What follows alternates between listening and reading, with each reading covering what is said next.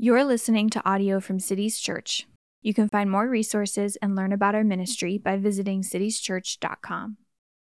A few weeks ago, my seven year old, he informed me that he wanted to be eight, but not any older than eight. Buddy, why don't you want to be any older than eight? I asked. Well, because when you get old, you die. I just had my 38th birthday this week, so you can pray for me. Eight seemed safe and exciting enough. Apparently, he has some eight year olds in his class, but nine, now that was a different story. Nobody knows what might happen then. Better stick with eight. It's a sobering thing, isn't it, to watch your children start to grow up and wrestle with a reality like death. I think our verses this morning here in Philippians 1 are a great help to dads and moms and teenagers, 20 somethings and 60 somethings who are asking the biggest questions that we ever ask. What's going to happen when I die? And what does it mean to truly live? A couple years ago, June 28th, 2021, my then 64 year old dad had a heart attack. I'll never forget the moments that I spent beside his hospital bed that week waiting for quadruple bypass surgery. I felt my own mortality in those moments as I watched the strongest man I'd ever known suddenly fighting for his life. I know some of you have experienced this too. When you're growing up, dad is the embodiment of strength, almost immortal. If a toy breaks, dad'll fix that. Want to know how planes fly that high? Dad'll know that. My three year old, she's been worried that skunks are going to get into her room at night. There's a longer story there. So I've told her, I've looked in her eyes, and I said, honey, daddy won't let any skunks get into your room tonight. And she believes me because I'm daddy.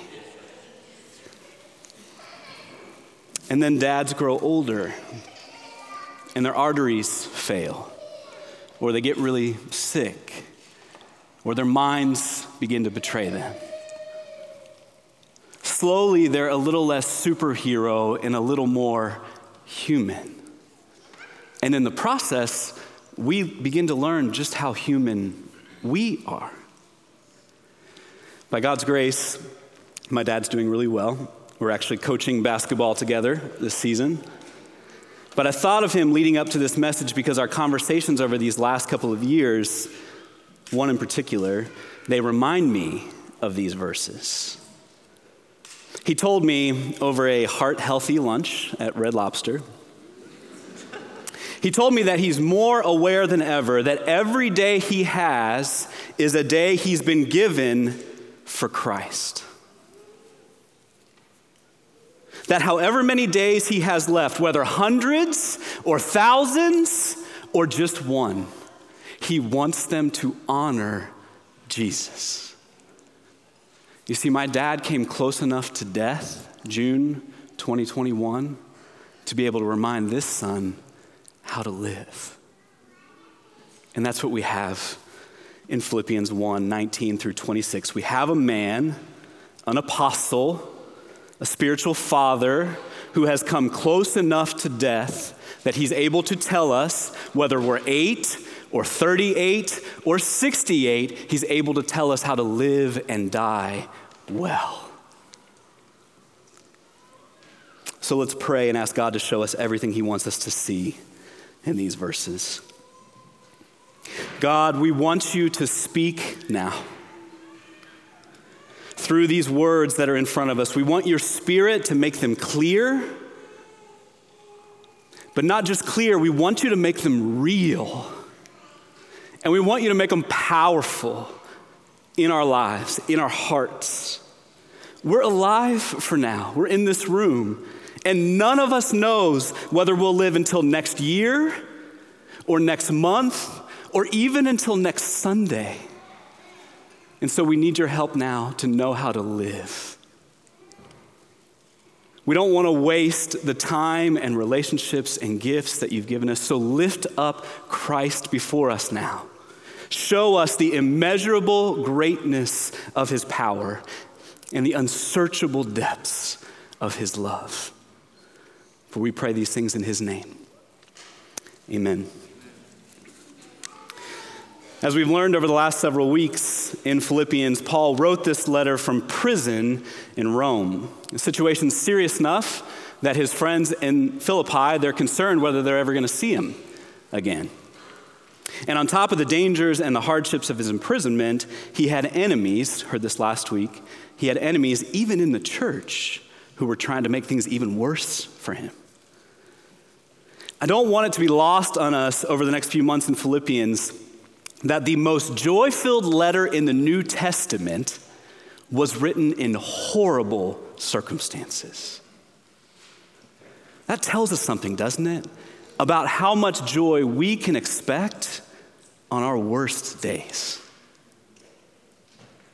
And it tells us something, doesn't it, about how much we might be able to help one another enjoy Jesus, even on our hardest days.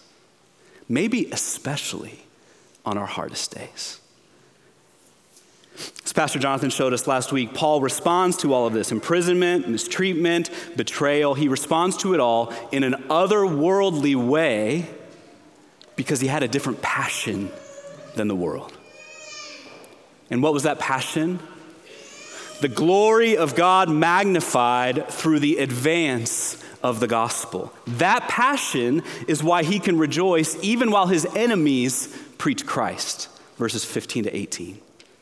That passion is why he can rejoice even while he sits in prison, verses 12 to 14. That passion is why he prays like he does, verses 9 through 11. That passion is why his love for these people it runs deeper and richer than so many of our relationships, verses 3 through 8. And now in our verses this morning, he's going to tell us about the passion. He leans in after he shares all of that as if to say, Do you want to know the secret? To live is Christ, and to die is gain. Our passage begins in verse 19. Yes, and I will rejoice, for I know that through your prayers and the help of the Spirit of Jesus Christ, this will turn out for my deliverance. Now, right away, what kind of deliverance do you think he's talking about?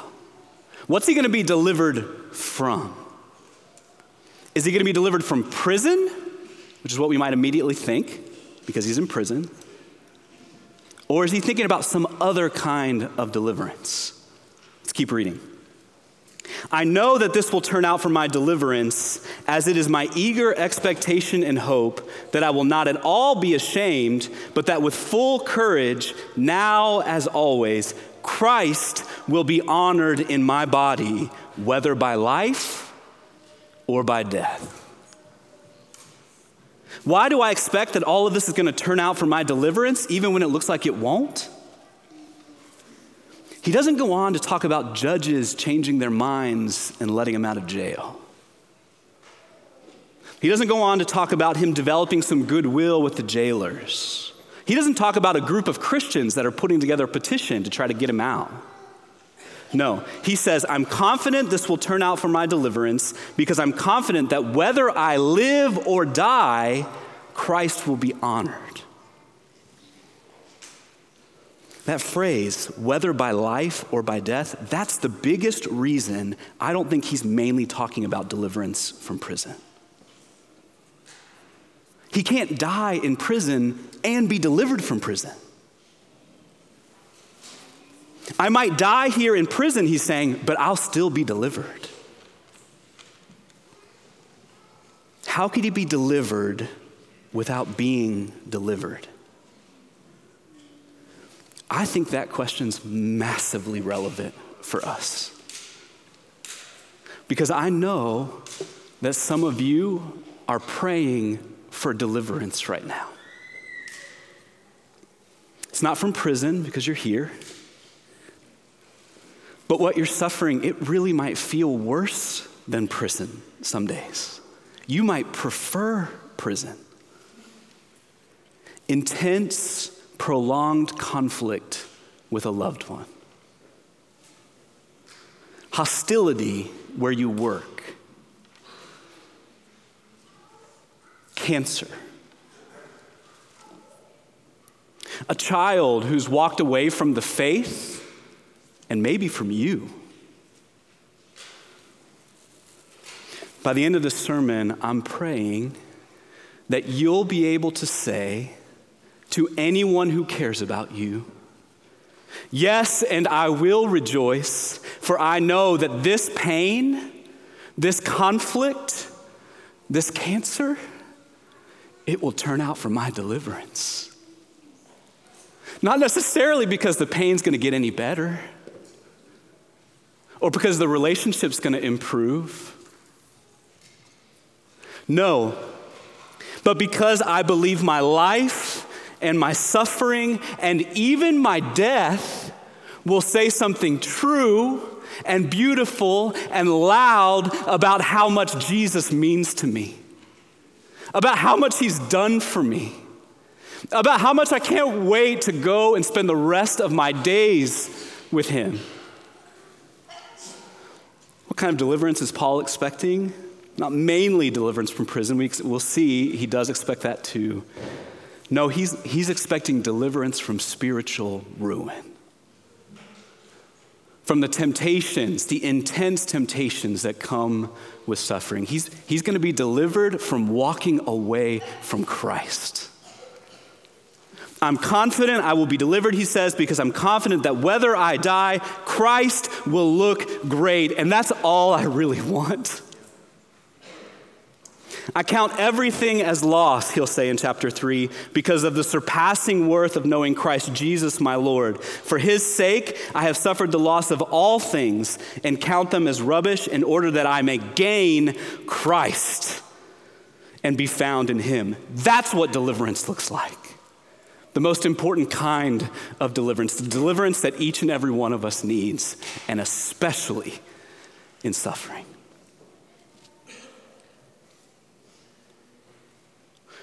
These next verses, then, they, they are a mural of the delivered life.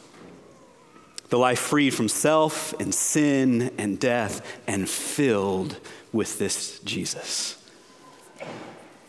He says, I know that Christ will be honored in my body, whether by life or by death, for to me to live is Christ, and to die is gain. We know that verse. We might have memorized that verse almost by accident. We've heard it so much. And we think we get it. But do we really get it? Could you explain it to a seven year old? These next verses, they help us see both sides of this precious life altering and death altering verse. And those are my two main points for this morning to live as Christ, to die as gain. Let's start with death, though, with the second half of the verse. I know that Christ will be honored in my body by death, for to me to live is Christ, and to die is gain. How is Christ honored in a dying person's body?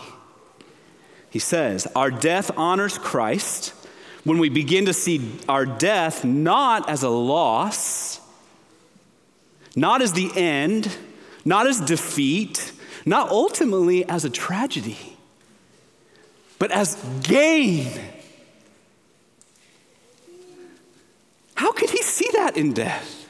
How could Paul look at death, even death alone, in horrible circumstances, and somehow see victory, reward, gain?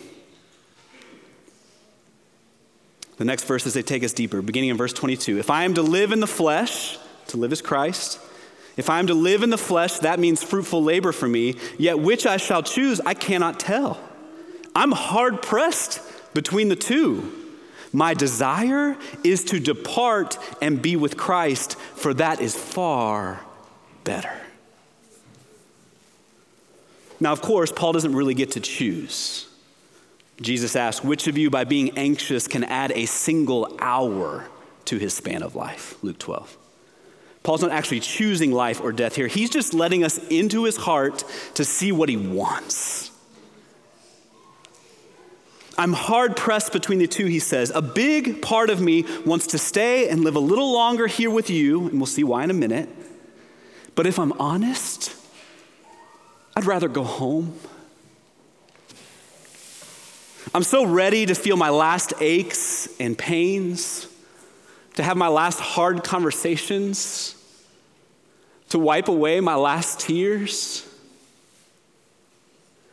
More than all of that, though, I'm so ready to finally, at last, to see Him.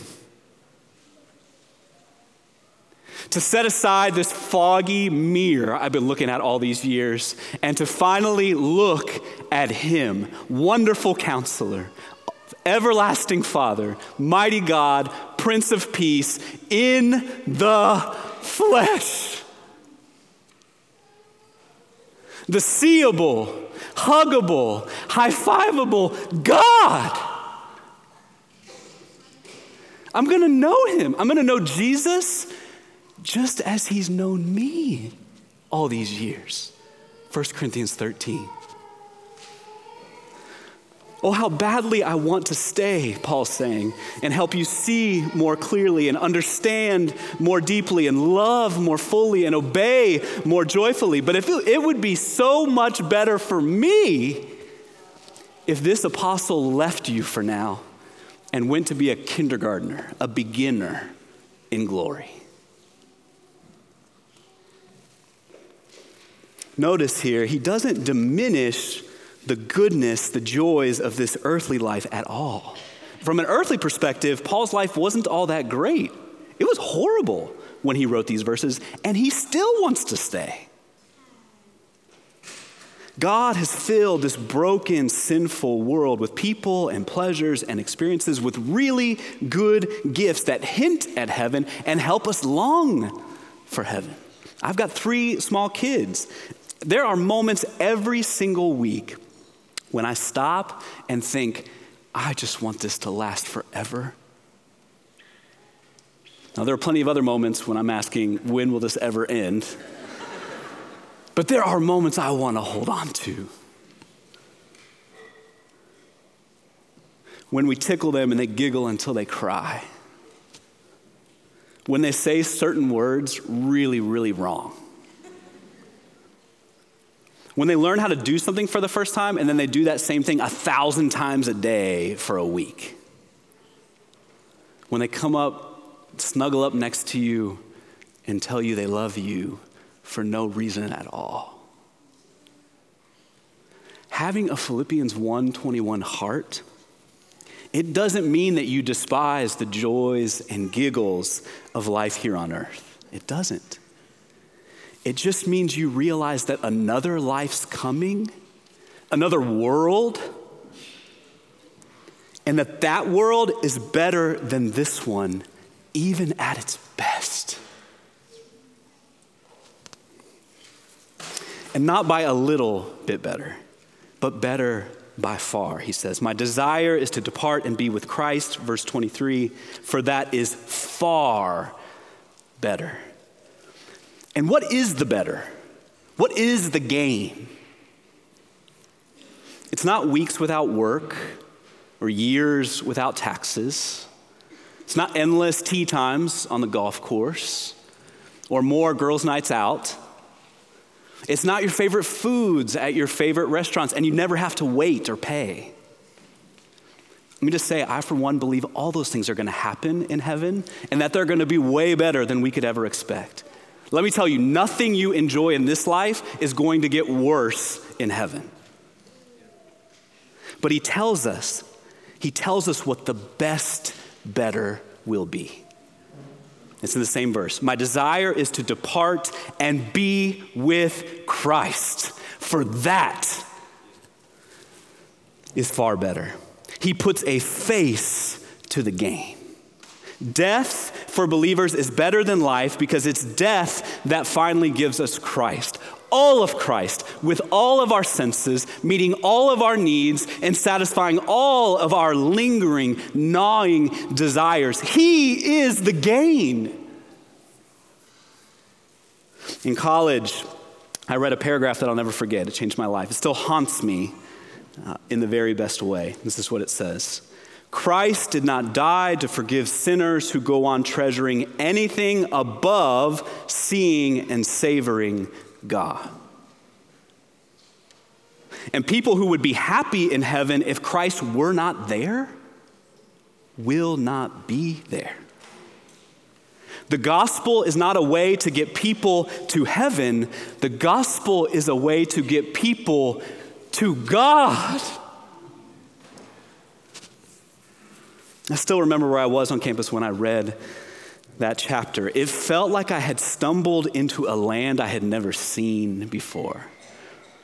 Like I was sailing on an ocean I'd never sailed before. It felt like a favorite meal that I had never tasted before. I really believe that those were the moments when God became heaven for me. When he was no longer the God, just the God who makes heaven and who lets sinners like me into heaven, but that he himself was actually what makes heaven heaven. That if I was there, even for thousands and thousands of years, he would still be the very best part of living there. Do you believe that? This Jesus, he's not, the, not only just the only way to get to heaven, he really is what makes heaven worth wanting. He is the great meal. He is the ocean. He is the treasure hidden in the field and the pearl of great price. He's our gain. And if that's true, if we really think that way, how awesome will he look when we die? While everyone around us in the hospital clings to the last days that they have here, while they scramble to try and make it to a couple of more things on their bucket list, we're going to be the really strange people, really strange, who have this deep and abiding peace. Who keep talking about how much better life's about to get who are free to spend the last days and hours that we have here on earth on other people and their needs, who smile even through horrible pain. We're going to be the strange and beautiful people who use our last breaths, our dying breaths, in the hospital bed, in hospice care, with wires and monitors all over us. We're going to use our last breaths to sing When we die like that, what will our death say about Jesus? It's going to make him look more valuable than anything this life could ever give, and anything that death could ever take. Don't you want to die like that? As we turn now to the first half of the verse, 21, then I, I want us just to quickly see the relationship between these two phrases to live as Christ, to die as gain. We're about to see what to live as Christ means as a way of life, what a strange person like this actually does with weeks and months and years that they've been given. But before we even get to that, to the kinds of things they might do, we're already seeing who they are. We're seeing their heart, their passion you see, the kind of person who honors Christ with their life will always be the kind of person who sees death as better than this life. They glorify God with their life because they want Jesus more than life. I first learned this, like many of you, from John Piper. He famously says, God is most glorified in us, in life, in death, in joys and sorrows, in marriage and parenting and singleness. God is most glorified in us when we are most satisfied in Him. God will be most glorified in our lives when death is gain. When we know that the last day we live here on earth, the day we die, will be the best day we've ever lived. Yet. So now, in the next couple of verses, he turns to explain to live is Christ. We've seen how a death honors Jesus. Now, what about a life? A life like ours. He's already said, verse 22, if I am to live in the flesh, that means fruitful labor for me. Fruitful labor, that's the first part of our answer. What does it mean to live as Christ? But what does fruitful labor actually mean? He tells us, verses 24 through 26 My desire is to depart and be with Christ, for that is far better. But to remain in the flesh is more necessary on your account. It would be better, far better, to go and be with Jesus, but I'm convinced it's more necessary for now that I stay and keep laboring among you. And what is the labor? What does he need to stay and do for them? He tells us, convinced of this, I know that I will remain and continue with you all for your progress and joy in the faith. The fruitful labor that Paul stays to do is to work for others' progress and joy in the faith. He stays to help them grow in their faith in Jesus and then to love what they learn and believe and enjoy about Jesus. In death, we get Jesus, finally and forever. In life, we get to give Jesus to people who desperately need Jesus. If we live for another day or month or year, it's because someone around us needs help believing in and enjoying Jesus. That's how Paul thinks about his life and about yours. This is why you're alive, to help someone else keep believing in Jesus. Do you think about your life that way? Do you look at your days or weeks or decades of life as a gift that God has given you to give other people God? To live is Christ. To live is to hold up Christ, the treasure, the pearl, the meal, for one another. But what does it really mean practically to live for someone else's progress and joy in the faith? What would that look like? Does Paul give us any hints about what that life might actually look like? He gives us lots of hints. His letters are filled with this kind of life. But I'll just limit ourselves, we'll just limit ourselves right now to the book of Philippians. What does it look like to live for one another's progress and joy in the faith? It looks like praying for one another like he prays for the believers in chapter 1, verses 9 through 11, and especially praying for one another's souls in the Lord. It looks like calling one another to obey Christ, to live lives worthy of the gospel, chapter 1, verse 27. It looks like meeting practical needs for one another, like this church does for Paul in chapter 4, verse 14. It looks like honoring one another, like Paul honors Epaphroditus, chapter 2. Sometimes it looks like warning one another. Look out for the dogs. Look out for the evildoers. Look out for those who mutilate the flesh. Chapter 3. It looks like reconciling believers with one another when there's conflict or division, like, like Paul does in, in chapter 4, verse 2. I entreat Euodia and I entreat Syntyche to agree in the Lord. It looks like reminding one another of heaven, chapter 3, verses 20 and 21. Our citizenship is in heaven, and from it we await a Savior, the Lord Jesus Christ, who will transform our lowly body to be like his glorious body. It looks like, get this, just having more conversations about Jesus. Any of you can do all of those things. Guys, these aren't things that apostles do or even that pastors do. These are things Christians get to do for one another. We live for however long we live for one another's progress and joy in the faith. To live is Christ. Paul strikes one more note here on this part, just verse 26. I know that I will remain and continue with you all for your progress and joy in the faith, so that in me you may have ample cause to glory in Christ Jesus because of my coming to you again.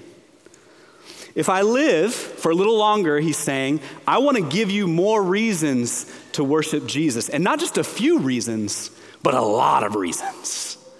So that in me you may have ample cause to glory in Christ Jesus. Paul's not living for a bare minimum Christianity, a bare minimum spiritual influence on others. No, day by day, he wants to pile on the reasons, as many as he possibly can, for those that he knows and loves to trust and enjoy Jesus. That's why he lives. So when God brings someone into your life, are they better off spiritually for being there? Are they a lot better off spiritually for being there? What if you started looking at your relationships, family, community group and life group, neighbors, coworkers, friends, and you tried to give them ample cause to love and glorify Jesus? How much more spiritual good could you do? And what might happen, what good might happen through those for whom you do the good in all of their relationships. Again, I want you to notice he does he says I'm hard pressed between the two and I think he means it. This life, this kind of life and this kind of death. So even though to depart and be with Christ is far better, Paul really does want both. It's, it's gain to die, there's no question. But it's not lost to stay and live for Jesus. To live for Jesus, despite how much it cost him, despite how little fruit he saw at times, despite the fact that he might live the rest of his life in prison, to live for Jesus was its own reward. Therefore, he could gladly say, To die is gain for me and to live is Christ for you, my joy and crown.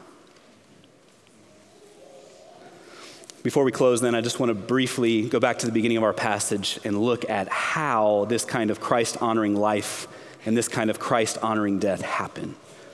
If God delivers us from walking away from Christ, if He helps us honor Christ till the very end, how does that happen in me, in you?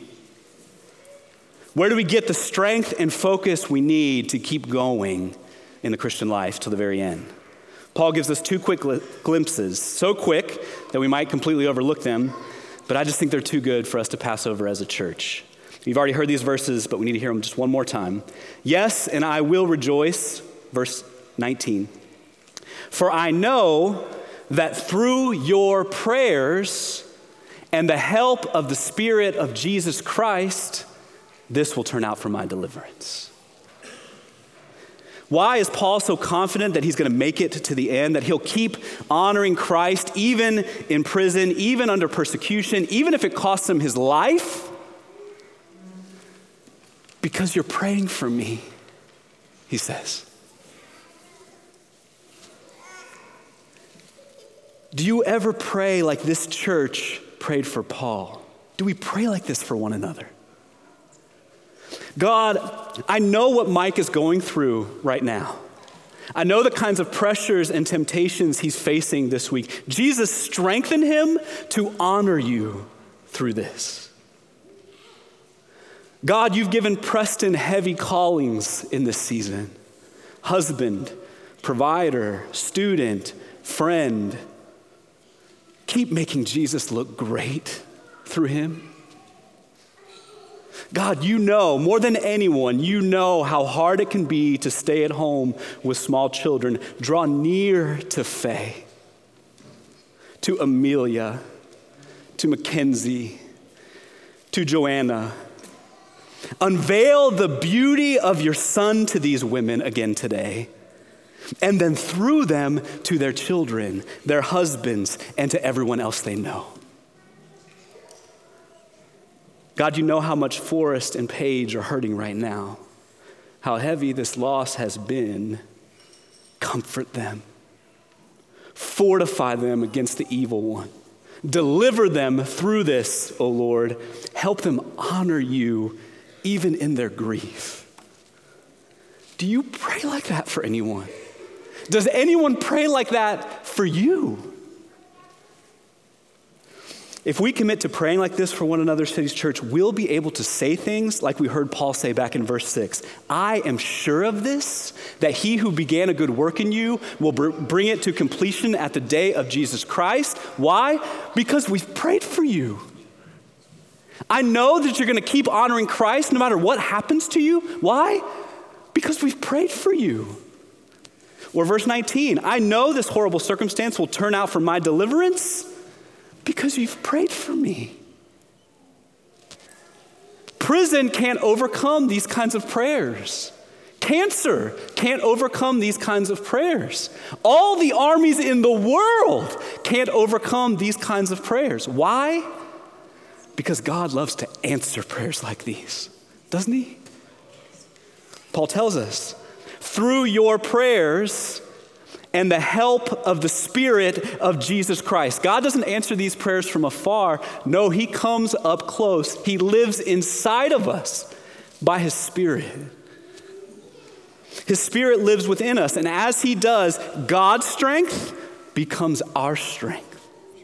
His patience becomes our patience. His love becomes our love. By the Spirit, right now, in whatever callings each of you have, you have everything you could possibly need to honor Christ, whether by life or by death, because that Christ, He lives in you and He's going to help you. Now we come to the table. And nothing feels more fitting, right?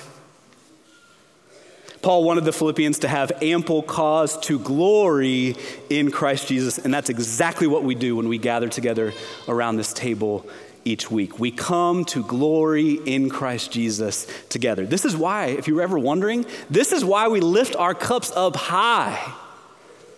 We're not just having some private, secret moment alone with the Lord here. No, we, we hear week after week, as often as you eat this bread and drink the cup, you proclaim the Lord's death until he comes. We're proclaiming Christ and his cross to one another here again in this moment. We're reminding one another, loaf by loaf, cup by cup, to live is Christ. And how sweet it is to live a life more fully devoted to him. And we're reminding one another week after week to die is gain. However good it gets here, and sometimes it's really, really good. However good it gets here, it's gonna be better, and not by a little bit better. So let's lift our little glasses just a little higher this morning to that life to come. And then let's live the little fleeting lives that we've been given for the glory of this great Christ. Let me pray.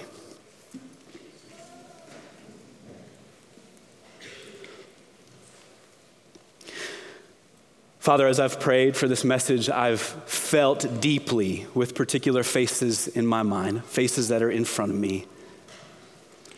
I felt deeply how hard it can be to believe that deliverance is coming. I felt how hard it can believe that death really will be better than even the best days here. I felt just how many distractions and trials can keep us from living the kind of life that Paul describes here, from taking our eyes off of our reason for living. And so I pray now through your word that you would recapture our eyes, our hearts, and our lives. For we pray this in Jesus' name. Amen.